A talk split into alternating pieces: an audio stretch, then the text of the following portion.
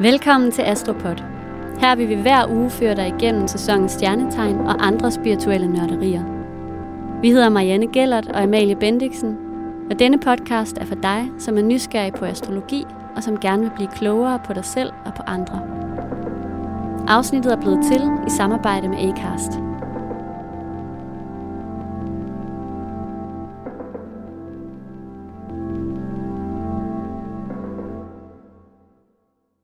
Hej Amalie.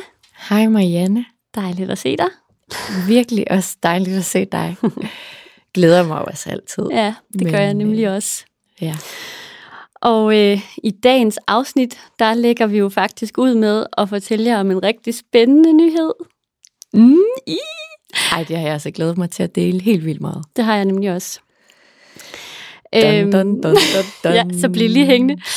Øh, vi skal også tale om ting, der er gode og nærende at gøre sådan her i starten af februar, øh, sådan i slutningen af vinteren, og så skal vi dykke ned i, hvad det betyder at have de forskellige planeter stående i vandbærens tegn. Øhm, I brevkassen, der har vi fået et spørgsmål fra en skytte, som gerne vil vide, hvordan man lever i harmoni med hinandens forskelligheder i et parforhold, øh, hvor den ene er spirituel, og den anden slet ikke tror på det. Et rigtig spændende spørgsmål, synes jeg. Og i dagens quiz, der handler det om danske musikere fra 60'erne.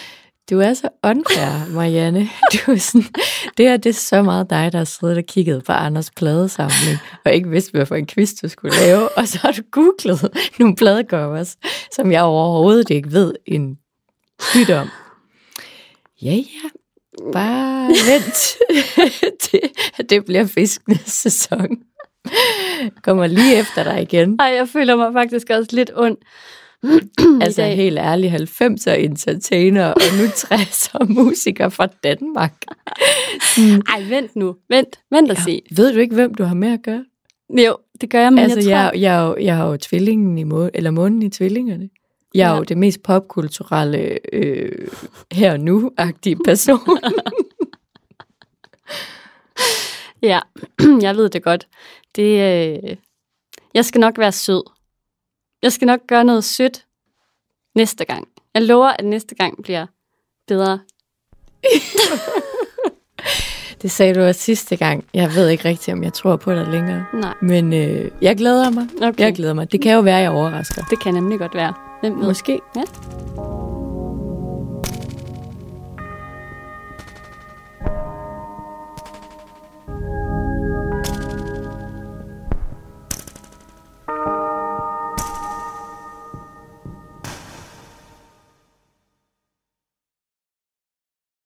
Nå, nu er det, som vi i hvert fald har ventet virkelig meget på at skulle fortælle jer, og det er, at vi vender stærkt tilbage til efteråret med en ny sæson af Matchet på Mælkevejen. Yes. Jeg glæder mig så bare sindssygt meget. Ja, det altså, det føles jo for det første som en kæmpe redemption. Ja, At, gør der, det. at vi lige får lov til at prøve at køre bilen en gang til. ja. Jeg er helt enig. Også fordi sidste gang, der skulle det nærmest bygges op samtidig mens vi rullede. Ikke? Nu jo. har vi bare lært så meget og gjort os så mange fantastiske erfaringer, at jeg bare næsten ikke kan vente med at få fingrene i horoskoperne. Jamen, jeg har det fuldstændig på samme måde. Jeg glæder mig virkelig også. Jeg glæder mig til at være sådan ægte til stede i det også. Altså, fordi sidste gang vi optog, der var jeg, havde jeg lige født og alt det der. Så jeg er, sådan, jeg er totalt motiveret. Ja. Men øh, det er jo ikke nogen hemmelighed, at vi jo altså, også rigtig gerne vil se jer. Altså, det kan jo være, at nogle af jer, der sidder ude på den anden side, har lyst til at være med. Mm-hmm. Øh, den her gang er det jo ikke en hemmelighed, at det er astrologi, der bliver brugt øh, i det her datingprogram. Så hvis I har lyst, så gå ind på øh, DR3's hjemmeside og tilmeld jer. Øh, castingen den er allerede åben lige nu, Ja, og vi går faktisk allerede i gang her i februar. Det gør vi nemlig. Så skynd jer, hvis I har lyst til at være med. Det Ja. kunne være så fedt. Vi lover, at vi nok skal finde nogle rigtig gode matches jer. Ja. Og så har vi jo også en anden nyhed, som vi simpelthen lige har fået at vide. Det er så vildt! Altså, og vi bliver nødt til at dele det med jer. Vi er blevet nomineret til en Zulu Award for årets mest originale tv-program. det er så mega altså, optur. Det er jo for sindssygt. Altså, jeg synes, det er sådan... Altså, wow. Jeg tror ikke, jeg har helt forstået det. Nej, altså jeg vil lige hilse at sige, i altså skrivende eller talende ja. stund, der har vi lige fået mailen. Ja. Altså, vi er fuldkommen... Altså, jeg er fuldkommen på røven over det her, Marianne. Ja, det er, det er jeg godt nok Ja. også. Men altså, det er jo virkelig også bare på grund af verdens sejeste hold. Det skal vi også lige huske. Ja, det må man Ellers så var vi aldrig sige. blevet nomineret til noget som Nej, helst. de, de har virkelig været seje. Men det vigtigste af Ja. det hele er faktisk, at vi har brug for jeres hjælp. Ja. Helt sindssygt meget, fordi Mm-hmm. altså, har I ikke lyst til at se sådan to små stjernenørder stå på scenen til sådan et øh, reality mainstream, det hedder det award show. Det vil jeg gerne. Jeg vil i hvert fald gerne op og være der. øhm, så vi har virkelig brug for, at I går ind på taster nu og bare stemmer løs. Ja. Stem, stem, stem, stem på os. Vi har brug for Ja. hver og en. Vi er op imod nogle øh, virkelig seje mennesker, øh, som selvfølgelig også fortjener det, og vi er mega stolte af at være nomineret sammen med dem. Men stem på os. Men stem helt klart på os. så til tasterne, fordi det er allerede den 17. februar, Ja. øh, og det var allerede her i onsdags klokken 10, at Mm. mm. afstemningerne startede. Så vi er allerede bagud. Skynd, ja, stem, stem, stem, stem, stem.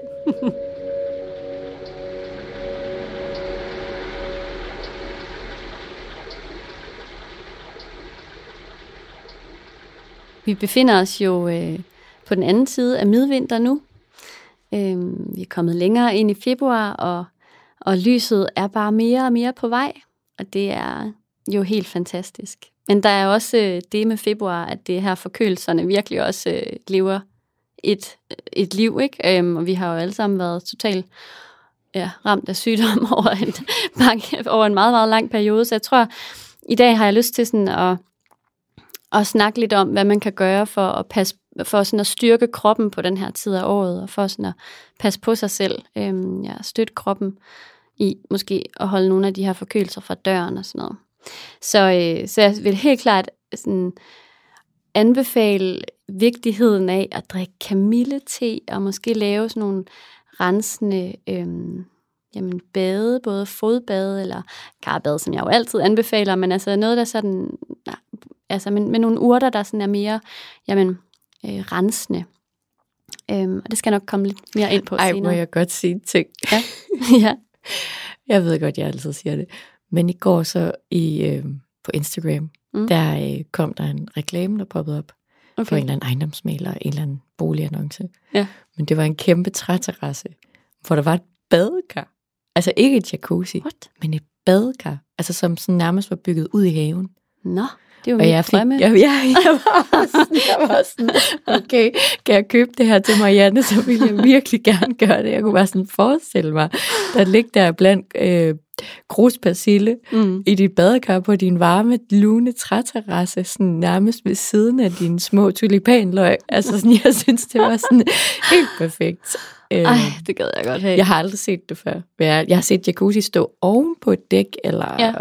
ja. sådan noget vildmarksbade, eller Ja, ja, ja. ja. et eller andet. Det var simpelthen et nedbygget, altså, et- altså sådan et nedsænket badekar i træterrassen. Wow, hvorfor har den reklame ikke ramt mig endnu? Altså, det burde den jo så meget have. Jeg søger på badekar hele tiden. Er det rigtigt? Ja, Det er måske... men jeg er jo selvfølgelig ikke lige der, hvor jeg skal til at købe hus. Nej, det kan være... Nå, det, okay. Jeg ved det ikke. Jeg kom i hvert fald bare til at tænke på dig. Jeg forestillede mig sådan et, øh, et mælkebad med små urter og blomster. Og... Ej ja, men altså det er virkelig, øh, det synes jeg virkelig tiden den øh, kalder på lige for tiden. det gør den jo altid. Men øh, noget andet, som jeg gerne vil, øh, vil anbefale, det er også øh, øh, mm, generelt at spise sådan krydret mad på den her årstid. Øhm, især ingefær er rigtig, rigtig godt til sådan at få både få gang i systemet, øhm, men også øh, ja, støtte immunforsvaret. Øhm, og så er det en rigtig god idé at øh, sådan tørbaste kroppen, øhm, så man sætter gang i blodomløbet, fordi der er virkelig en tendens til sådan meget stagneret energi på den her årstid. Altså vi har været i ro, kroppen har været stille og i ro og i hi øh, hele vinteren, og nu begynder den lige så langsomt at vågne, så man kan ligesom støtte kroppen ved at og, jamen, børste den lidt i sådan cirkulære bevægelser, inden man går i bad. Øhm, det er jeg i hvert fald selv begyndt at gøre nu. Det er sådan, det er bare en virkelig dejlig, sådan selvkærlig handling. Øhm, det kan også være en rigtig god idé at, øhm, og sådan starte dagen med at gå en rask tur udenfor. Øhm, måske samtidig med solopgang, hvis man har mulighed for det. Altså, men altså det her med at komme ud og få frisk luft øh, fra morgenstunden, det er jo noget, som der sikkert er rigtig mange, der helt sikkert gør, fordi de skal cykle på arbejde eller i skole eller så videre. Men, øh, men for mig, som arbejder hjemme, der er det i hvert fald sådan en ret god ting at huske på, at jeg sådan aktivt skal gå en tur, bare for at gå en tur, inden jeg ligesom sætter mig og går i gang med dagen. Øh, og det er selvfølgelig rigtig vigtigt at pakke dig godt ind stadig, ikke? fordi det er jo ikke, det er, det er stadig vinter, skal vi lige huske. Så er der noget, som jeg ikke fik sat ord på sidste gang, da jeg talte om, øh, om køllenmisse, eller lysfesten her 1. 2. februar, øhm, som vi jo lige har været igennem, og det her afsnit, det udkommer. Og, øhm, og det er, at jeg synes, jeg synes, der var sådan en refleksion, som, som, som er gået op for mig, som er vigtig også at holde, altså, øh, holde sig for øje på det her tidspunkt, og det er det her med, om du har haft nok på lager hen over vinteren. Sidste gang, der, der var det, der havde jeg sådan fokus på fejringen og sammenskudskilder og madklubber og alle de her ting, man kan fejre. Men, men jeg synes også, at det er væsentligt at kigge på, øhm, hvis du nu ikke har haft nok, altså øhm, hvis du har været i underskud. Fordi det er egentlig ikke så mange generationer siden, at det var på den her tid af året, at folk de begyndte at dø af sult, hvis øh, forrige års høst havde været dårlig. Og øh, det er jo nok også derfor, at, at vi har den her tradition om, øh, om faste, altså faste lavn og, og, og det her. Ikke? At det er, det er her, det er nu, hvor der, hvor der ikke er mere tilbage. Øhm, så derfor så synes jeg, det er et rigtig vigtigt tidspunkt at øh, kultivere taknemmelighed for, hvad vi har. Og, øh, og sådan kaste et blik på, ja, hvad vi har at gøre godt med, hvad vi har tilbage. Og, øh, og det er selvfølgelig både sådan, altså jeg tænker det jo både, både bogstaveligt og, og i overført betydning. Ikke? Altså kan du kigge på dig selv med kærlige øjne, hvis du nu ikke har haft nok? Og er der noget, som du kan justere til næste års jul, øhm, så det ikke sker igen? Altså er det tid til at forbruge lidt mindre, strukturere og fordele dine ressourcer anderledes? Øhm, og så er det også det her med, at det, det er tid til ligesom at Jamen at planlægge haven, og det er altså både din fysiske have, hvis du har en, eller din altankasser, men det er også øhm, din, ja, din mentale have. Mm. så, øh, så hvad vil du så, og hvad vil du opnå i år? Kan også være nogle spørgsmål, der er rigtig vigtige og dejlige at stille på den her tid af året. Det er sjovt, det der, du fortæller med maden der. Det har jeg faktisk tænkt rigtig meget over siden sidst. Altså det der med, ja. du snakkede om, at øh, man gjorde op Mm. Fordi jeg tror, jeg har sådan en tendens til at spise mere, end hvad jeg har lyst til. Mm. Og også sådan derhjemme tit kom til sådan at bare købe, altså være lidt for privilegeret, altså købe det, ej, jeg har ikke lyst til de her rester, så lad mig købe noget andet, eller, og så tror jeg, at jeg får brugt dem på et andet tidspunkt, og så pludselig så opdager jeg en eller anden Tupperware-boks, og så var det den der et eller andet, ikke? har faktisk været rigtig, rigtig god her siden sidst, altså i den seneste uge. Og, øh, og til at være sådan, og, og sådan faktisk trumfe det lidt igennem hjemme i husstanden, og være sådan, nej, vi spiser det fra i går, og øh, så bliver vi lige med det her, og hvis ikke vi bliver med det, så må vi tage en råbrød. Sådan. Ja, og det har faktisk gjort, at vi så har fået spist alt det mad, vi har lavet op. Fantastisk. Ja, er det faktisk, ikke en god følelse? Jo, og mm. faktisk har jeg heller ikke gået så midt i seng. Fordi jeg har jo også, man har sådan lidt kigget mere på det, der stod på bordet, og tænkt, ikke bare skovlet ind, og så bagefter sådan faldet om på stolen. Nej. Som jeg godt kan have tendens til, for jeg spiser ekstremt hurtigt. Det er en Ja, det gør du virkelig. Ja, det er en, det er en, det er en systemfejl. Men altså, ja, jeg har prøvet tykke maden 30 gange og 60 gange, og til sidst tykker jeg bare på tungen. Der er ikke noget tilbage. sådan fungerer jeg nogle gange.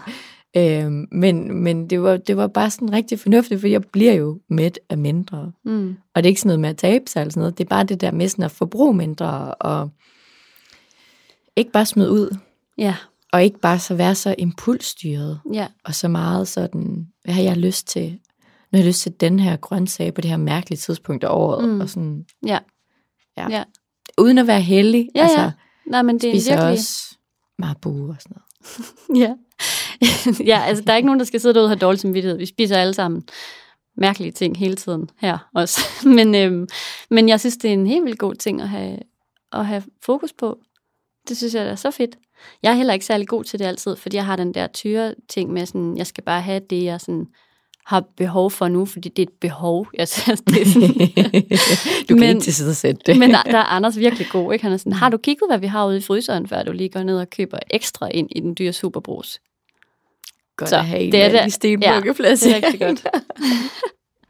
Nå, men jeg har lyst til lige at knytte en lille øhm, kommentar til det her med, øhm, øh, med forrådet øh, og tiden her omkring midvinteren, fordi jeg har jo øh, jeg har været på sådan et øh, kursus sidste weekend, og det var fuldstændig vidunderligt. Jeg sad i cirkel med nogle rigtig dejlige mennesker hele weekenden, og, øhm, og jeg sad blandt andet sammen med en, som... Øhm, som jeg tror faktisk, hun kalder sig Gullerådskrigeren på Instagram, hvis der er nogen, der bliver nysgerrige. Fantastisk Vidunderligt navn. alias. Helt fantastisk kvinde, som lavede den her øhm, øh, madceremoni, eller sådan en, en vinterdriksceremoni, hvor hun, øhm, hvor hun havde lavet sådan en, en øh, varm æblemost, som hun havde fået af sin mor, og, øh, og så havde hun blandet den med lynghonning, som var høstet på, øhm, øh, eller lavet på oldemorens egen, og øh, timian, som var fra søsterens have,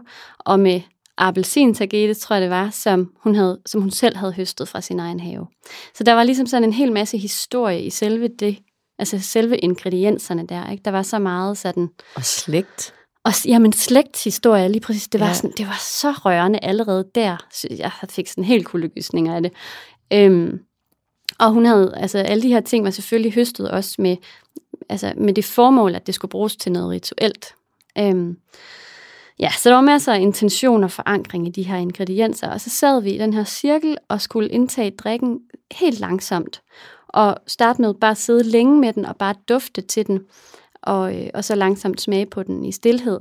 Øhm, og så skulle vi, blev vi bedt om at tænke på, hvordan vi havde passet på os selv hen over vinteren, og hvad vi glædede os til i foråret. Og det synes jeg for det første var nogle virkelig, sådan en virkelig fin og meget simpel måde at lave en, en ceremoni på, som bare var sådan meget, meget kraftfuld.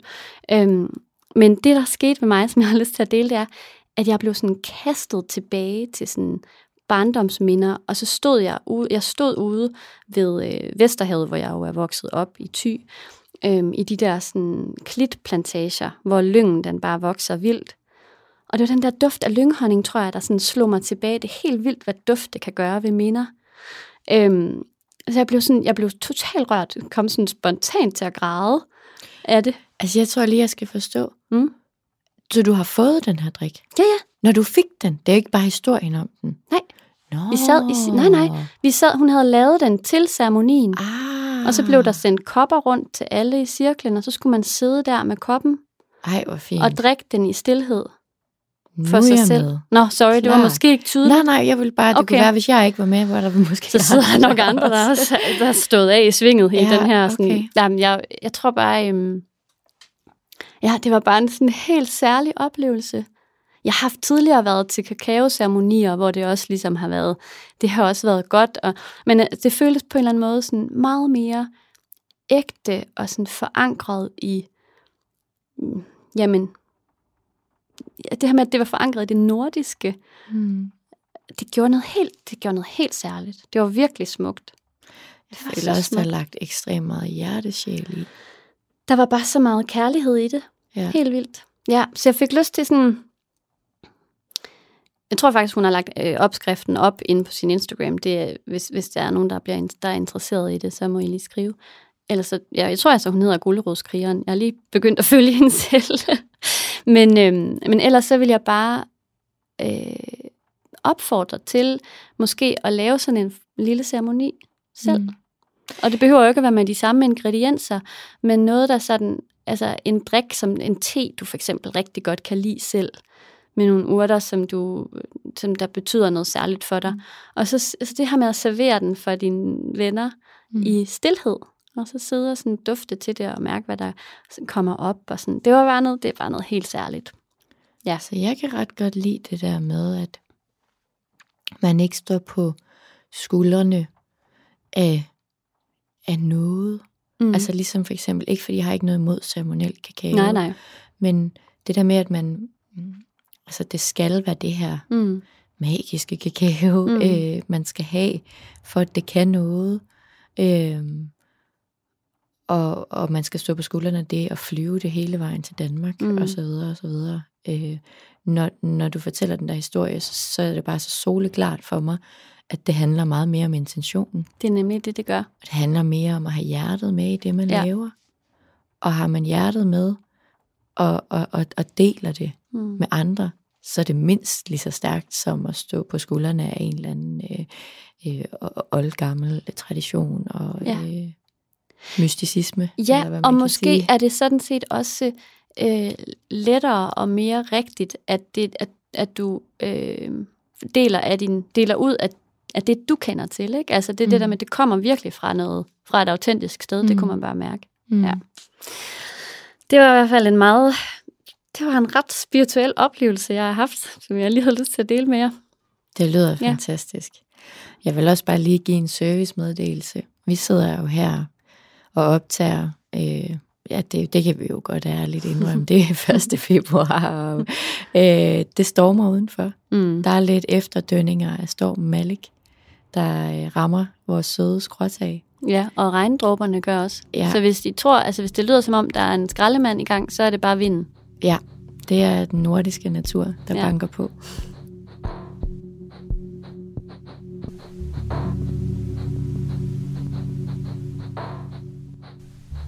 al den her snak om, øhm, om danske aner og hvad vi kan bruge herhjemme og finde ude i naturen og indtage ceremonielt, så har jeg lyst til at skifte dagens krystal ud med en plante. Og, øh, og jeg har valgt at tage timian med. Den er god. Ja, og det er jo egentlig en, som oprindeligt, tror jeg, kommer ned fra Middelhavsområdet, mm. som munkene havde med øh, i sin tid.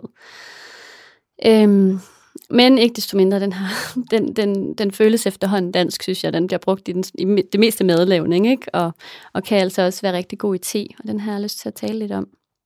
Øhm, den har været brugt som øh, lægeplante i årtusinder, og den har en meget kraftig antiseptisk effekt. Øhm, og, og derfor er den specielt god på den her tid af året. Fordi den har den her rensende effekt, altså både fysisk og mentalt faktisk. Altså den er, den er god øh, at dufte til eller indtage inden en meditation. Øhm, fordi den, den siges sådan, for det første siges den at kunne være god mod øh, tungsind, øhm, fordi den styrker vores livsmod, og, øh, og så skulle den også forbedre hukommelsen og give en mere rolig søvn. Øhm, som lægeplante, der bruges den blandt andet til at styrke vores immunsystem, ligesom øhm, den også styrker vores fordøjelse, så, så man ikke føler sig lige så oppustet efter et måltid mad. Den bliver tit brugt i sådan en, ja, i te, hvis man, når man er færdig med at spise, ikke?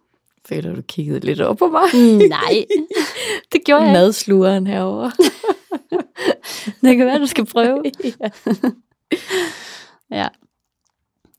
Men, øh, men den er også, den er faktisk også god, apropos dig, Malle, den er også god, øh, hvis man har problemer med astma og øh, bronkitis, og, øh, eller sådan tør hoste generelt.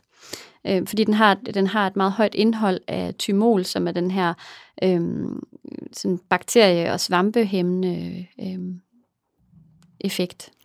Der var faktisk også, da jeg var syg her med, med, med, med parasitten, skulle jeg til at sige. The one who must not be named, ja, eller hvad? med Voldemort. øh, her, da jeg lige tog del i pandemiens statistikker, Mm. øh, så øh, var der rigtig mange, som øh, faktisk skrev til mig, da jeg spurgte om råd, og skrev, at øh, timian Mm. mm. var øh, noget af det, der havde virket allerbedst. Ja. Øh, jeg, jeg, jeg må ærligt indrømme, jeg havde ikke noget, og jeg Nej. Havde så meget feber, at hver gang jeg skulle bede nogen om at købe ind for mig, så glemte jeg få timian. Åh, skat. Men øh, jeg, jeg havde sådan en ting om, at jeg virkelig gerne ville det, fordi at der netop er alt det her med lungerne, ikke? Ja, lige præcis. Ja. ja. Den har en, en afslappende... Ja, præcis. siger, ja. Ja. Men den har sådan en afslappende effekt på bronkierne. Mm. Øhm, og så støtter den faktisk kroppens egen evne til at danne sådan et beskyttende lag slim på slimhinderne, som er, som er godt, og som også gør, at det bliver lettere sådan at hoste mm. slim op, hvis man har- det. Ja, så den der tørre Så tør. ikke bare Ja. sådan slider som Ja. sådan Præcis. grovkornet sandpapir. Ja, nemlig. Ja. Så, øhm, så hvis man nu tænker på at lave den som te, så, så er det en rigtig god idé at lade den trække i minimum 5 minutter. Øhm, og så plejer jeg selv at putte øh, honning og citron i, fordi det giver en rigtig dejlig smag. Og honning er jo også godt mod ondt i halsen og beroliger og bedøver en lille smule. Øhm, Og smøres. og smøresvælget, ja. og øh, altså, timian, så vidt jeg ved, har ingen bivirkninger, øh, hverken som lægemiddel eller i madlavning, men, men som gravid, der skal man måske lige holde lidt igen med mængden, mm. fordi, øh, fordi timian kan have sådan en, en lidt sammentrækkende effekt på livmoderen. Ja, lidt ligesom hindbærbladet te, ikke? Jo. Ja, det er rigtigt. Ja, men øh, det er dagens anbefaling. Ej, jeg synes, det er så godt. Det er lidt ligesom at... Altså, den måde, du kan fortælle om de her ting på, Marianne, det er ligesom om, at man, man står der i lyngen sammen med dig, og sådan, jeg føler nærmest, sådan, du bliver til sådan en lille impersonation of Gaia, altså den jyske Gaia, jeg elsker det. Sød. Ja. Altså, det er som om, man sådan Sød malle. kan stå imod en god nordisk storm med dig. Tak.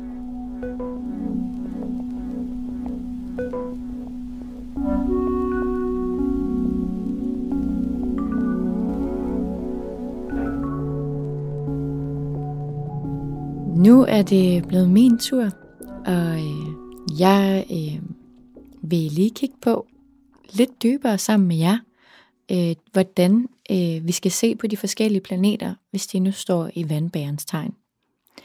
Og sidste afsnit, der havde vi jo om solen og månen og ascendanten i vandbæren. Mm. Så nu vil vi springe videre til kommunikationsplaneten, den konkrete tænker, Merkur, og kigge på, hvordan det ser ud, hvis den står i vandbæren. Og som lige nævnt, så er Merkur-planeten, der jo blandt andet står, altså nøgleordene er kommunikation og indlæring. Har man den så i den originale vandbærestegn, så betyder det, at kommunikationen og indlæringen er meget original, opfindsom, altså den er forud for sin tid, den er sådan meget fremsynet, og ofte med sådan et særligt blik for systemer. Altså den er rigtig god til at forstå systemer, også sådan enormt abstrakte systemer. Det er også en, der ofte udtrykker sig let i sådan tale og skrive, så længe man bare får lov til at gøre det på sin egen måde. Mm. Det er meget den her på min måde, eller my way or the highway. Ja. ja. øh, store systemer og sådan de her universelle lovmæssigheder, som kan være sådan ret svære nogle gange at lige sådan komprahere. Mm. Det er sådan noget, der ligger mere naturligt til en med Merkur i vandbæren. Det er også noget, der interesserer den, altså vil optage øh, en rigtig meget. Og så mens de her små regler og love i sådan dagligdagen og hverdagen, det kan bare føles som et par alt for små laksko. Altså for en person, der har ja. den her, ikke? ja. Derfor så har man også tit det her ønske, at man rigtig gerne vil nedbryde altså de her normer eller, eller regler. Altså man vil virkelig gerne sådan reformere dem, så de, altså i dagligdagen, ikke dagligdags tingene, Okay. så de passer bedre til en. ja. Ikke de store, dem kan man bedre sådan graspe, men sådan de der små sko, dem vil man gerne blokke ud, så de passer til ens idealer, ja. hvis man kan sige det på den måde. Giver det mening? Ja, er det der opfinderen kommer ind? Eller hvad? Øh, hvor man ligesom laver... Jeg tror mere, det er den der med, at vandbæren har det her store syn på livet, og er meget sådan, altså nytænkende og abstrakt, så derfor får den også en masse gode idéer. Den er jo også en rigtig god fejlfinder. Altså, det er jo Mm. også, en, det er jo også på en eller anden måde en blanding af en, altså en revolutionær person, men det er også en sindssyg regelrytter. Det handler bare om, at det er ens egen regler, eller det andres regler, den følger. Ja.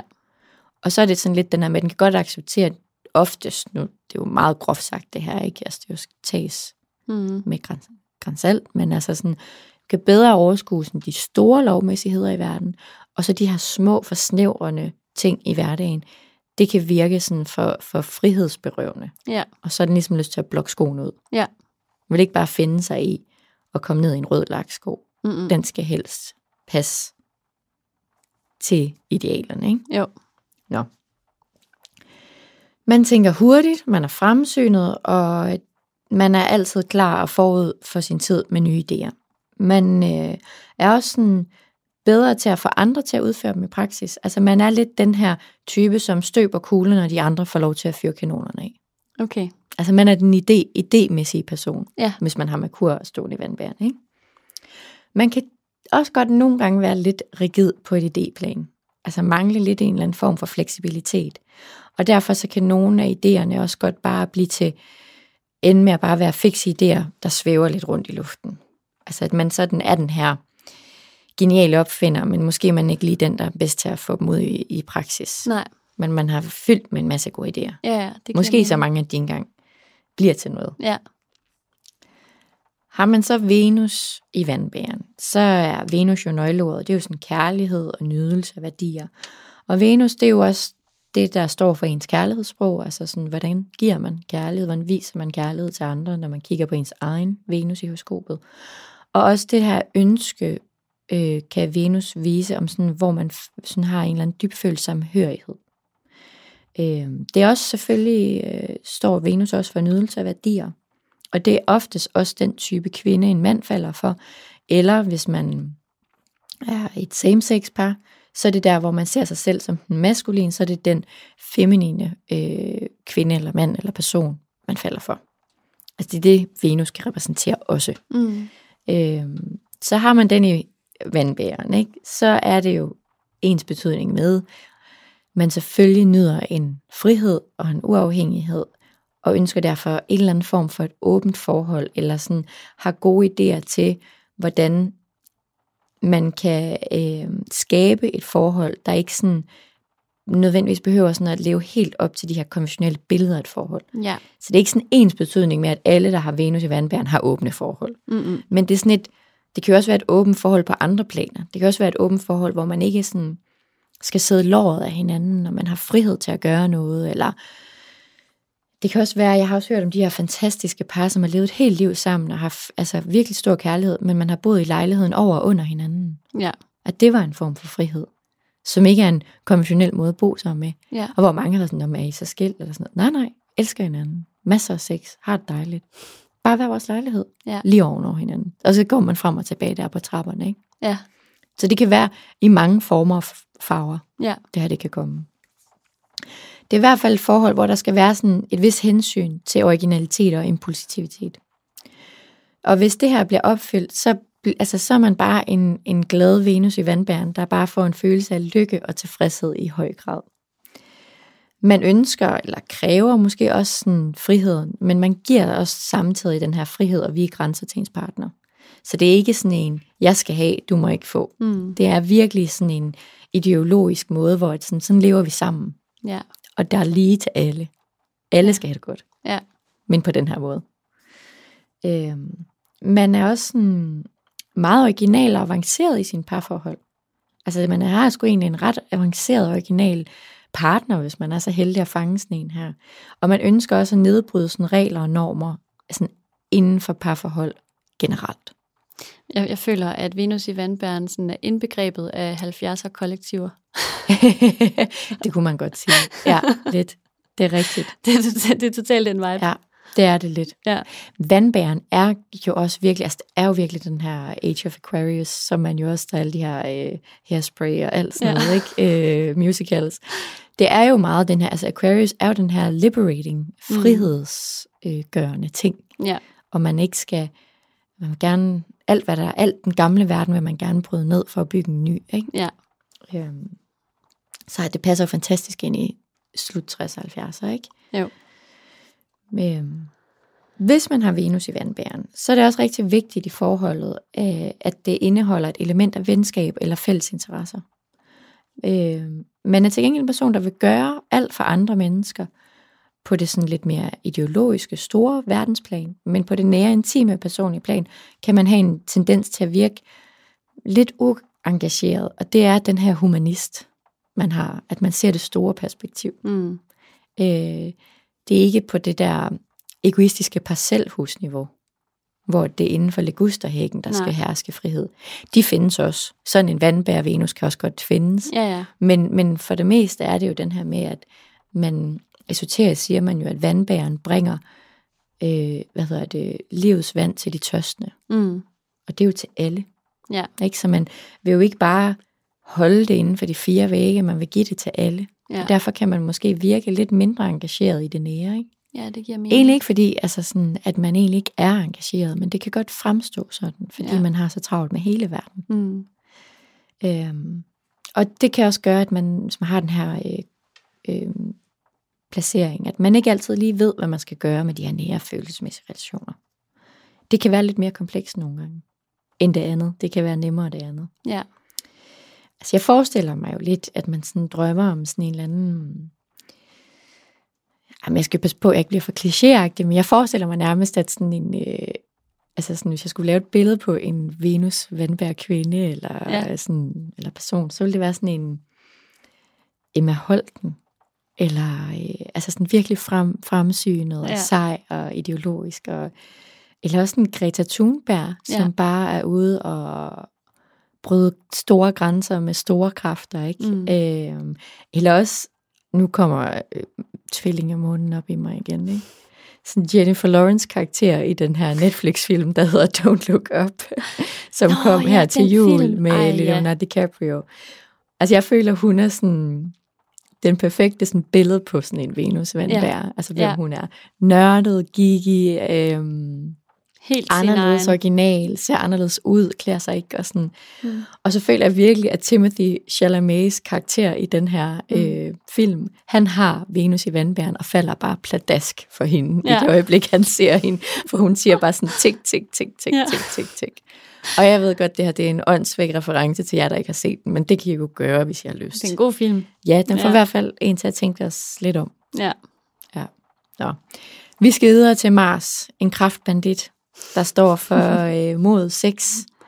Det er fedt, jeg siger sex arbejde øh, i sådan efter hinanden, for det kommer Ja. til at lyde som sexarbejde. Ja. Det er slet ikke det, jeg mener, men det er sådan, alt der, hvor man lægger kraft og saft i, Mm. giver den ekstra skalle, ikke? Øh, nøgleordene er jo det her med, at det er jo meget sådan her energien, man lægger i ting. Og det er også der, hvor man sådan, som mand tiltrækkes, øh, eller nej, det er sådan en mand, man tiltrækkes af, hvis man er en kvinde. Mm. Eller omvendt er man det her same-sex par, så hvis man identificerer sig med at være den feminine i forholdet, så er den maskuline modpart, man ligesom søger. Mm. Eller hvis det er øh, et, altså en person, mm. et åbent, øh, altså mindre kønsbestemt forhold. Ikke? Ja. Har man Mars i vandbæren, så ønsker man at udfolde sådan energien frit og uafhængig af andre menneskers begrænsninger, meninger og holdninger.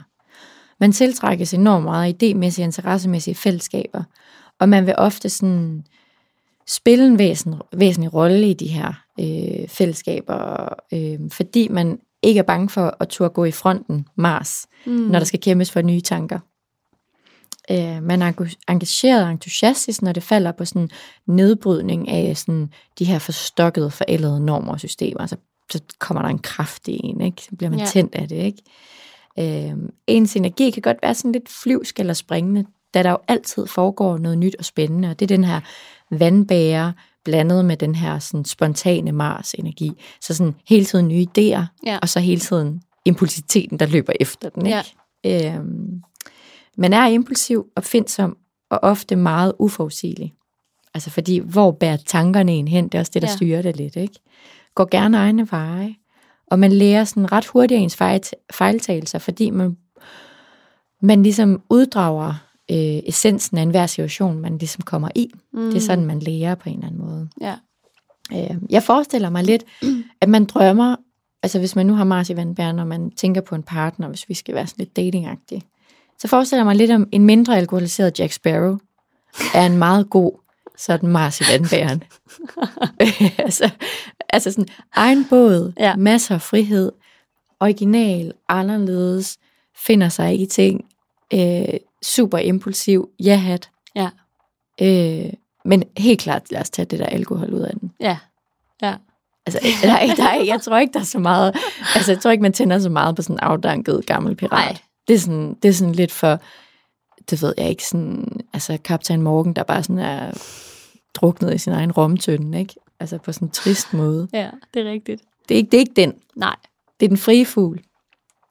Det er et godt billede. Ej, det er længe siden, jeg har set den film. Ja. Han er jo også lækker. Han er bare sådan også super weird. Ja. Ja. Det er rigtigt. Men jeg har sådan tænkt, tager vi promillen ud, så spiller Så kan den godt du. Altså, så, så, Mm. mm. så, er jeg, så, så er jeg klar på, på snørestøvlerne. Ej, øhm, ja. Jeg kan i hvert fald se det for mig. Det kan jeg også tydeligt se det for mig. Det er godt. Men nok om snørestøvler. Øhm, lige om lidt, så kommer vi til Jupiter i vandbæren, og det er jo en glædesplanet og en lille humørbombe i sig selv. Det er lige om lidt.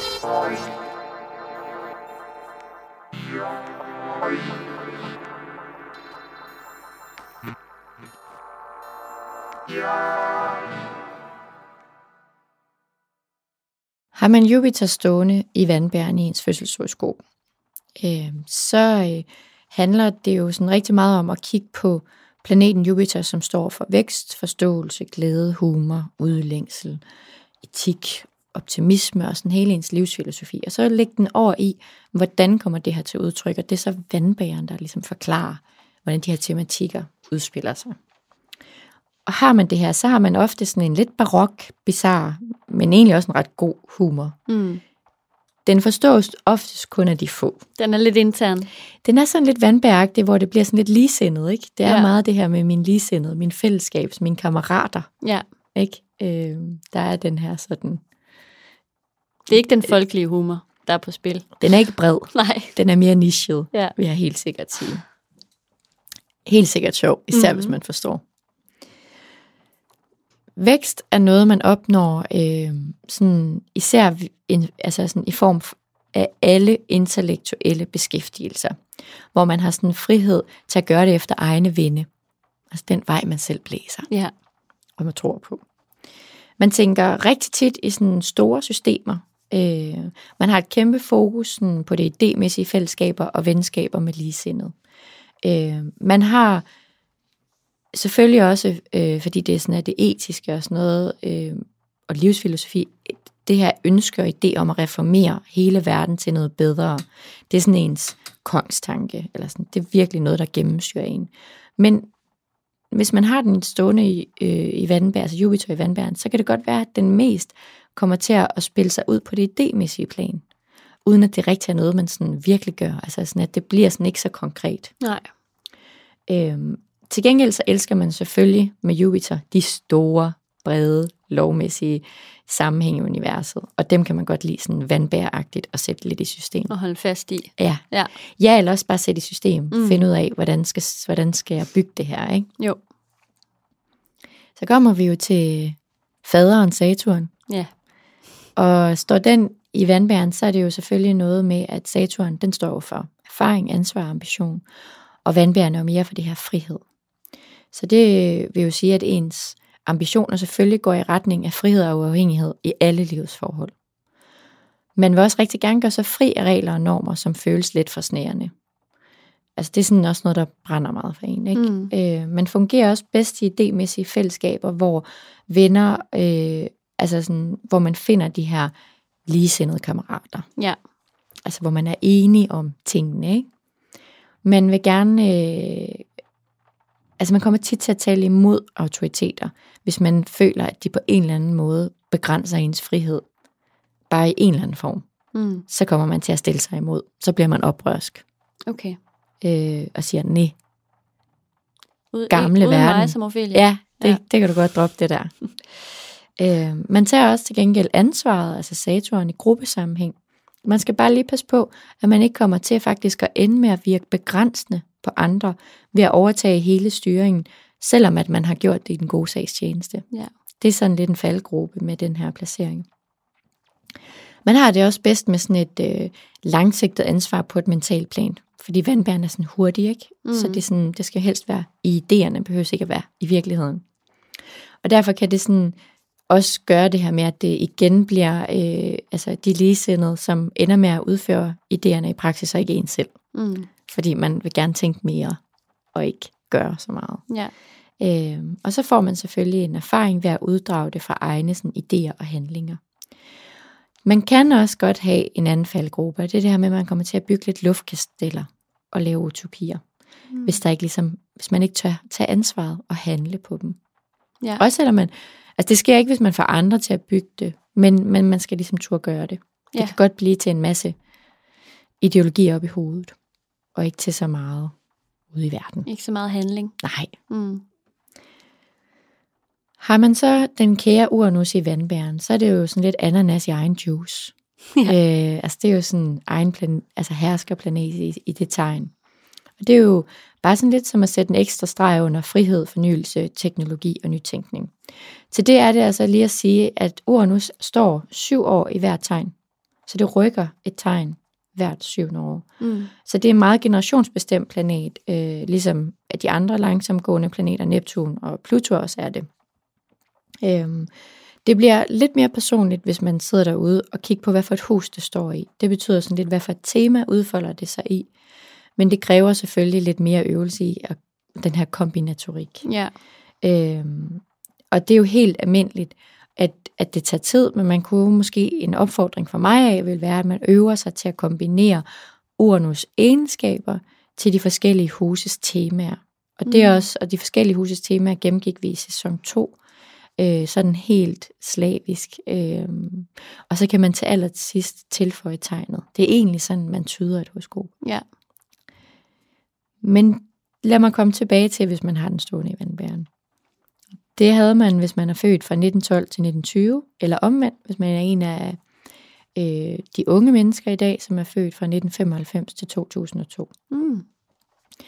Uranus i egen giver den her naturlige fornyelses- og frihedstrang. Man er en fritænker, man går ind for fællesskabet, man er imod alle begrænsende regler og normer og føder nye idéer på det medmenneskelige område. Man hylder i sandhed princippet om frihed, lighed og broderskab. Man går ind for en ny verdensorden, baseret på nye, fremsynede tanker og idéer. Man kommer også derfor ofte til at stå som en sand revolutionær, der arbejder for den gamle verdens sammenbrud. Igen er der en tendens til, at man er ordførende i fælles anlæg, altså sådan, at man er den, der fører ordet, men samtidig så er det de andre ligesindede, der oftest må føre ens storslåede idéer ud i livet, og ikke altid en selv. Og igen, man kan også godt have faldgruppen med her og komme til at bygge luftkasteller og utopier, Ja. og ikke få dem ført videre ud til et mentalt plan. Det er ret interessant, at det er den generation, der Mm. har. Altså, Det synes ikke, det passer rigtig jo, jeg godt. synes nemlig, det passer virkelig godt. Det Ja. føles sådan, åh, det er bare rigtig fedt. Ja. ja, der kommer de her... de findes. Ja. Ja. Så er der Neptun i vandbæren. Neptun, det er jo planeten for drøm, fantasi og intuition. Og her er det, altså hvis man er født i 1830 til 46, Hmm. eller hvis man er fra 1998 til 2014. Man har sådan en eller anden illusion om sådan et altomfattende system, øh, som sådan der skal være sådan virkelig gennemrationaliseret, og også rigtig gerne måtte sådan være sådan lidt, øh, hvad kan man sige, højteknologisk styret. Øh, altså sådan et øh, vidunder et samfund. Altså jeg får sådan meget sådan sci-fi romaner, øh, idéer, når jeg sådan tænker på det her, ikke? Altså sådan, hvor at sådan alt vanebetonet aktivitet, det bliver sådan erstattet af frihed og alle mulige former for fornyelse. Og det er sådan, er sådan højteknologisk, men på sådan et totalt, totalt ideologisk øh, plan. Jeg får Ja. ja. virkelig sådan sci-fi. Ja. Øh, Vibe. ja, det gør jeg virkelig.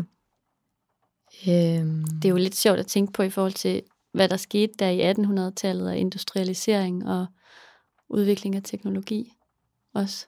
ja, lige præcis. Det er jo rigtig, virkelig sigende med Ja. det her Neptun i vandbæren. Ikke? Ja. Ja. Spændende. Det er jo også bare noget, der gennemsyrer alle mennesker, mm. altså i hele verden, der er født på det her tidspunkt. Det er jo det, der er så vanvittigt. Ja, Og det er jo derfor, det bliver så generationsbestemt. det er det. Man kan til gengæld måske sådan i den her sci-fi-utopi sådan glemme sådan det der sådan rubrik, rubrikken, der hedder diverse. Man kan godt blive sådan lidt fisket omkring det, ikke? Okay. Det sådan bliver storslået, men man glemmer sådan lidt de små systemer, ikke? Øhm, fordi så kan det nemlig godt ende med at være sådan mange fine, idealistiske ting, som ikke er så brugbare i, i, i praksis. Fordi det bliver sådan lidt frihedsdrøm med neptunsk drøm på, ikke? Ja, ja. Øhm, med mindre man selvfølgelig har nogle andre ting stående. Men man har i hvert fald et ægte videnskabeligt talent, for sådan, hvor man har sans for sådan de dybe lovmæssigheder. Øh, og det kan for eksempel være alt fra øh, rumvidenskab til fremsynet teknologi til parapsykologi. Det kan også være til okkultisme, Okay. øh, fordi det er jo Neptun også, mm. vi har med at gøre. Men i hvert fald har et syn, der er meget sådan fremadsynet, og det grænsenedbrydende, og man har kæmpe medmenneskelighed. Man er meget humanitær i sine missioner, Mm. øh, og man elsker humanitært arbejde. Ja. Neptun, Ja. vandbæren, giver rigtig god mening, ja, ikke? det gør det. Så kommer vi til den sidste, øh, Pluto i vandbæren. En øh, bestemt herre. Øh, det er jo vilje, eller ens, altså ens frie vilje, eller mod, frie modvilje, ikke? Mm. Det er Pluto. Transformation, magt, angst og kontrol. Det er en generation, der er født i øh, årstallet 1777 til 99. Øh, og så kommer det jo faktisk til at ske her inden for forholdsvis kort tid igen. Mm. Fordi den cirka den 20. november, lad være med at overfalde mig i min DM for den her, øh, 2024, øh, der går øh, Pluto i vandbæren igen. Mm. Øh, den har jo en lidt speciel bane, Pluto, så det er ikke sådan, at man kan sige lige så skarpt som for eksempel med, øh, hvad hedder det, med Uranus, at det er sådan præcis hver syvende år. Men her kommer den cirka til at være i cirka 20 år til 2044. Mm. Øhm, og det er lidt spændende at se, hvem, hvem der bliver født her, ikke? Fordi det er nogen, der har et dybfølt ønske om at forvandle og revolutionere verden efter ens meget store sådan, frihedsidealer, som skal være til gavn for alle mennesker. Det er jo sådan Pluto, sort-hvid, alt eller intet, ikke? Ja. Det kan nemt medføre, at man sådan tilegner sig en eller anden form for indirekte magt over for andre, og gør sig sådan lidt uundværlig over for venner og allierede i kampen for den her bedre verden. Og det er ikke noget, man sådan nødvendigvis ønsker. Det er noget, man kommer lidt til. Okay. Øhm, derfor kan man nøje holde øje med ens motiver til at forbedre verden, så de ikke på en eller anden måde ender med at blive personligt egoistiske. Ja. Så det bliver en magt, der bliver en træls ting. Eller at man prøver at presse noget igennem. Øh, det er jo sådan lidt Plutos faldgruppe. Øh, eller faldhjem, hvad man mm. vil kalde det. Det kan nemlig godt gå hen og blive sådan en projektion af ens egne behov for indre transformation og idéer og idealer, som kan komme til at tage magten fra en, og så komme til at lægge magt på nogen. Ikke? Ja. Man skal lære derfor at stole på sine egne indre impulser, for ikke bare at køre sporet og på en eller anden måde blive et offer og gøre andre offer for ens egne fikse idéer. Mm. Så ja, det Okay, det bliver spændende. meget spændende. Ja. 2024, Mm. slutningen af året der. Det bliver en spændende tid lige Ja. op til jul. Men øh, ja, det var det for mig den her uge. Nu er det snart brevkasse. Tak.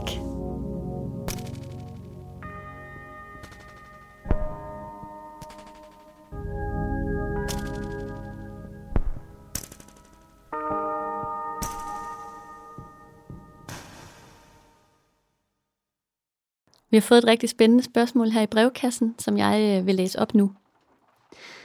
Hej, I to skønne kvinder. Først og fremmest tusind tak for en dejlig podcast. Jeg beklager meget på forhånd, hvis dette bliver for langt. Jeg har vokset op i et hjem med astrologi og har altid interesseret mig meget for dette. Min kæreste er derimod meget anti-astrologi, og det er, et, det er et af de punkter, hvor vi er meget forskellige. Det er netop vores forskelligheder, som mit spørgsmål til jer handler om. For hvordan får man det allerbedste ud af vores forskelligheder, i stedet for at gøre det til et problem? Jeg har selv både sol og ascendant i skytten, og er altså skytte med stort S, imens min kæreste er vægt. Vores astrologiske forskelligheder kommer tydeligst til udtryk på to måder. Det første område handler om frihed. Jeg hungrer efter frihed og muligheden for også at give mere frihed til min kæreste. Jeg elsker personlig udvikling og vil elske, at vi også nogle gange kunne gøre nogle ting hver for sig og udvikle os hver især. Men min kæreste oplever den her frihed som noget negativt og føler ikke, at frihed er et tegn på kærlighed, men nærmere mangel på samme. Altså hvis jeg giver ham for meget frihed, føler han sig mindre elsket. Øhm, giver det mening? Jeg elsker ham utrolig højt, og 95% af tiden har vi det bedste forhold, man kunne tænke sig. Men hvor det vigtigste for ham i denne verden er kæresteforholdet, er det også vigtigt for mig at have alenetid og pleje andre relationer end kun mit forhold til min kæreste. Det andet område, hvor vores astrologiske forskelligheder kommer til udtryk, er når det kommer til at være optimist og pessimist, skråstrej realist. Jeg lever lidt efter den overbevisning, at jeg ikke vil tage soverne på forskud, og vil tro på det bedste, før det modsatte er bevist. Min kæreste er omvendt meget sådan, at han på forhånd vender alle scenarier i en situation, både de gode og dårlige, så han altid er forberedt på det værste. Jeg tror egentlig ikke, at han selv oplever det som værende pessimistisk, men blot velovervejet og realistisk. Og jeg tror egentlig, at begge mekanismer hver især giver os en slags ro. Til gengæld bliver vi begge småstresset af den anden strategi på dette punkt. Jeg føler mig så ramt. Det gør jeg også. Jeg kan ikke overskue at, min, at bruge min energi på at tænke på noget dårligt, der måske aldrig kommer til at ske, og han kan samtidig ikke overskue at gå ind i noget uden at have vendt alle scenarier på forhånd. Som sagt har vi et virkelig dejligt forhold ud over det. Vi har været sammen i en del år, har børn sammen og arbejder sammen. Jeg vil bare så gerne, at vi kunne få disse punkter til at blive en styrke sammen og ikke give uden unødige misforståelser og småfnider. Med venlig hilsen, Anonym. Ej, jeg elsker det her spørgsmål. Ja. Altså, jeg, jeg knus elsker det. Jeg har lyst til sådan at tage den fra en ende, fordi jeg føler sådan, at jeg så meget altså forstår, jeg forstår det virkelig, eller sådan, jeg kan se, jeg er jo lidt kæresten, men jeg kender også godt den anden person. Ja. Altså det, jeg tror jeg, hvis, den, hvis jeg må bare sådan starte med at sige, at det er jo en meget klassisk skytteting at være sådan lidt mere filosofisk anlagt og øh, altså sådan nogle altså større systemer og tanker. Derved kan det jo være en, den her spirituelle del, der har optaget en, og hvis det er en, en vægt, som måske bare ikke lige er interesseret i det, eller synes sådan, at hvis jeg giver mig helt hen til det, altså den er jo lidt mindre alt eller intet, hvor ja. det er skytten meget mere, ikke? Ja. så kan man være sådan ej, det er lidt for voldsomt for mig at sige fuldt ja til noget. Ja. Så det er måske ikke nødvendigvis, fordi jeg tror, at den spirituelle over i vægten er 100% en lukket dør. Jeg tror bare, det er sådan, den skal finde ud af at finde den på sin egen måde, 100%. hvor den kan føles som sådan en balanceting, så den ikke føler, den, at det bliver sådan for sigteagtigt og for meget en sandhed. Ja, eller noget, og, der bliver trukket ned over hovedet. Ja, og ja. fordi for skytten er det jo tit det der med, at den gerne vil finde en sandhed, mm. og især sin egen sandhed, og så kan den godt komme til at, sådan at blive sådan lidt belærende med den. Ja. Så det er jo vigtigt, jeg tror bare, nyd den her spirituel for dig, spiritualitet for dig, for dig selv, og lad være med at prøve at og, og lad dig forstyrre af, at det ikke er det samme i kæresten. Øh, og så lad vægten finde sin egen måde og balancere det. For ja. det skal være, der skal være lige meget spiritualitet og virkelighed i de vægtskåle, for det passer ind i, ind, i, øh, ind i hans verden. Ikke? Ja. Øhm. Og så tror jeg, at det generelt i et forhold altså nu kommer vi til det med frihed, ikke? den frihedselskende skytte, og den øh, fuldkommen sådan partnerskabsfokuserede fokuserede vægt. Ikke? Ja. Det er jo også bare en klassiker, ikke? Med de to stjernetegn, ikke? Ja. At, at skytten selvfølgelig søger en frihed, og vil gerne give frihed, hvor den anden vægt, der tror jeg bare sådan, for i tale det, fordi vægten er faktisk rigtig god til at snakke. Det er den faktisk. Den er god til at tale konkret ja. om det. Så tal om det.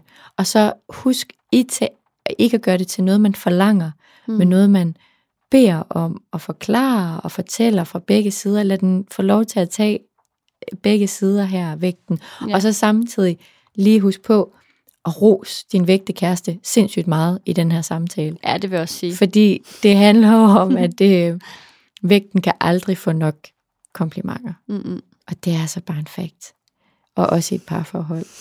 Så den vil rigtig gerne føle sig elsket og føle, at der er den her tosomhed og partnerskab. Så jo flere øh, retreats, du skal ud på selv, så bare husk at flere send, komplimenter. Ja, send en masse gode sms'er i løbet, og øh, når du lægger ideen på bordet, så også husk lige at rose lidt. Altså ja. brug burgermetoden. Ikke? Ja. Start med den bløde bolle, og så kommer det lidt mere saftige indhold, og så kan du slutte med en blød rund bolle til sidst. Ikke? Det er sådan den psykologiske måde at approache vægten på. Ikke? Øhm, og så øh, kommer der til det her også, synes jeg, virkelig dejlige ting med pessimisten og realisten. Ja. Og det bunder i, du er jo som skytte den altså, du er jo sådan en rigtig ja-hat, og altså evig optimisme, og så den, du er måske også lidt mere robust, altså, øh, fordi du er et ildtegn. Så det vil sige sådan, at du vil egentlig bare gerne have, at verden er, er fed og nice, og juhu og jaha. Og så er det bare sådan, når det så rammer dig en eller andet lige i smasken, så er det okay, for så rejser du dig op igen. Ja. Ikke? Sådan meget ildtegnsagtigt. Vægten er et mentalt tegn. Så den er for bekymret. Altså den bekymrer sig mere. Den tænker mere. Den overtænker. Så den kan ikke overskue. Altså den har så høje forventninger. Den idealiserer alt op i hovedet. Mm. Og forestiller sig om sådan utopiske ting. Så den kan ikke tåle at blive skuffet. For det er så hårdt. Nu taler jeg ud fra mig selv. Det er så hårdt. Ja. Så derfor vil man gerne overveje det hele. Altså det er jo også lige så åndssvagt som at når jeg går på en restaurant, så vil jeg rigtig gerne vide det i god tid inden. Det lyder så røvsygt. Men så kan jeg tjekke menukortet ud, og så kan jeg finde den ret, jeg gerne vil have. Og så kan jeg også tænke på, hvis de så ikke har det den dag, så kan jeg også vælge den her. Jeg bliver ikke skuffet. Jeg vil gerne have gennemtænkt det. Og det lyder jo for en skytte røvsygt, hvor det er sådan, live a little, og Ja. hvad så, hvis du får en dårlig ret? Så har du prøvet det. Du er en oplevelse rigere. Ud, sondere. Ja. Og så sidder man der som vægter sådan, "Ah, nej, nej, nej, Nej, nej, nej, tak." nej. Alt for skrøbeligt for mig. Jeg kan slet overhovedet ikke overskue. og det tror jeg bare, I skal sådan embrace, at I ikke behøver at være det samme. Man kan godt være to meget forskellige mennesker og leve i harmoni sammen. Ja. Man skal bare forstå, hvor det kommer fra, og man kommer ikke for at pisse hinanden af, og man behøver ikke at være ens for at være gode sammen. Nej. For der er også sindssygt meget, skytten og vægten er vildt gode til sammen. Altså vildt gode til at være socialt sammen, vildt gode til at approache mennesker sammen, vildt gode til egentlig også at være sådan forholdsvis optimistiske i andre henseender, Ja. end nogle af de her sådan forventningsagtige ting. Ja.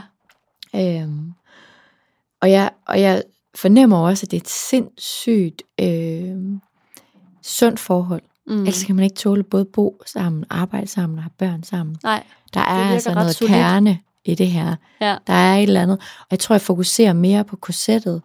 Altså sådan de indre små mavemuskler, Ja. end alt det der med bare sådan at tage en masse push-ups for at få til at ligne noget på udadsiden. Der er sådan et sindssygt balletkorset, altså af muskler i, den her, i det her forhold. Hyld det. Ja. Og så prøv at i tale sætte snak med din vægt. Det er et snakketegn. Ja. Og så ros. Ja. Man kan ikke få nok, få nok ros. Eller Ja. vægten kan ikke få nok ros. Ja. Ej, det er et virkelig, virkelig godt råd. Altså det var jo lidt en lang en, men jeg har Ja, bare lyst den til er- at tage den Ja, sådan. det er totalt for det er jo godt. sådan nogle øh, klassiske tematikker. Eller jeg synes, det er virkelig godt. Jeg håber, at, øh, at dig derude, der har skrevet til os, også kan bruge det her svar. Og hvis du sidder derude med et spørgsmål til os, som du har lyst til, at vi skal tage op her i Astropod, så øh, skriv endelig til os på vores mail. Den kan du finde inde på Astropod-profilen Astropod Podcast. Der er sådan en lille mail-ikon, du kan trykke på, og så kan du sende til os. Så propper vi den i puljen. Og husk på, at der er ikke nogen astrologiske problematikker, der er for små eller for uvæsentlige. Alt er velkomne, og så vil vi prøve at svare med bedste evne.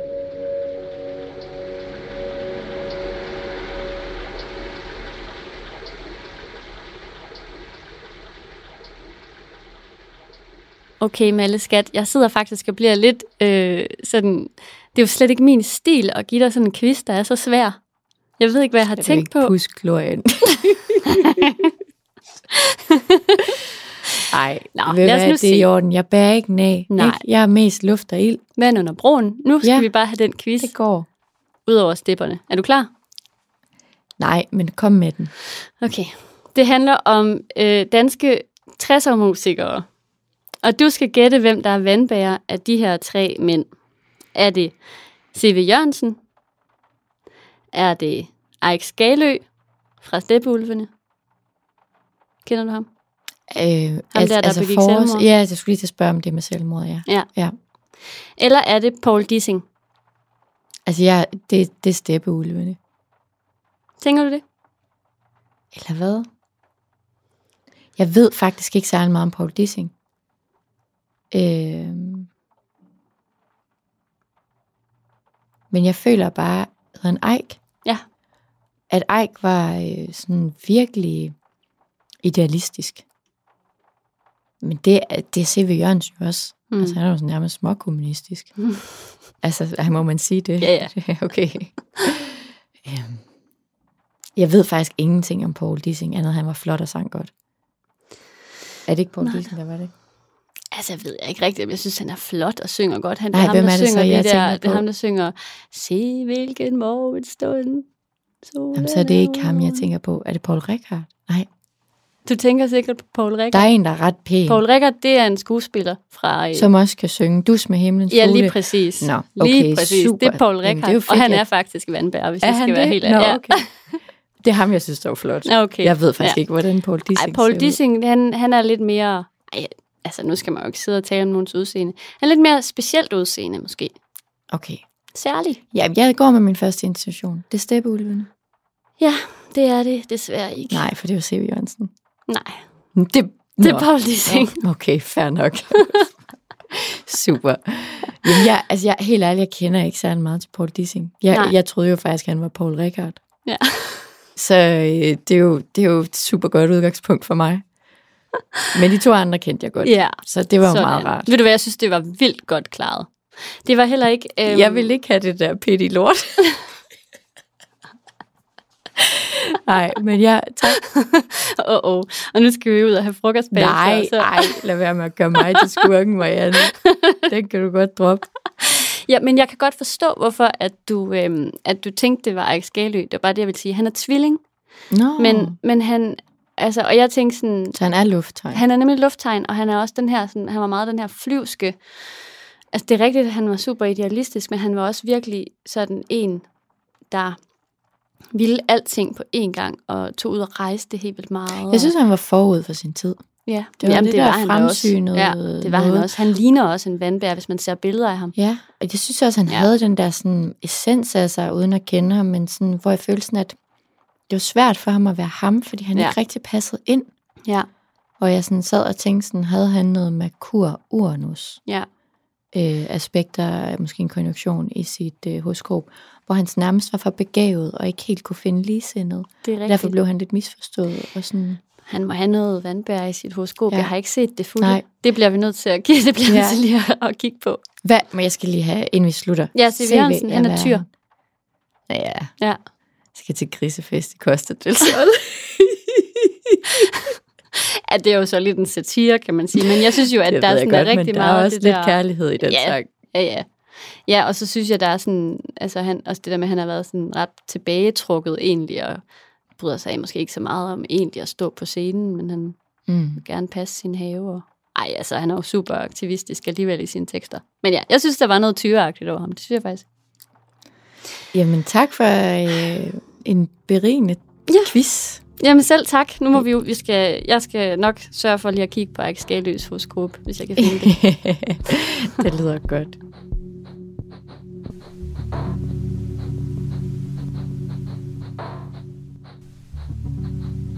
Så er vi ved at være ved vejs ende, Ja, og regnen siler stadig ned. det gør den. Det kan godt være, at det stadig lyder som skraldemand, men her er det rigtig hyggeligt. Jeg har taget en anbefaling med, Marianne. Mm, hvad er det? Øhm, det er faktisk, øh, den kommer faktisk lidt fra i nat, hvor jeg selv synes, jeg fik et mareridt, som blev til en rigtig god idé. Okay. som jeg synes var meget øh, vandbæragtigt. Så jeg synes bare, at alle skal have en blok ved sengen, Mm. hvor de skal skrive drømme og idéer ned. Og man må ikke være dommer. Fæld det hele ned. Også selvom det er klokken 4 om natten og sådan noget, og man skal ud og tisse. Skriv det ned.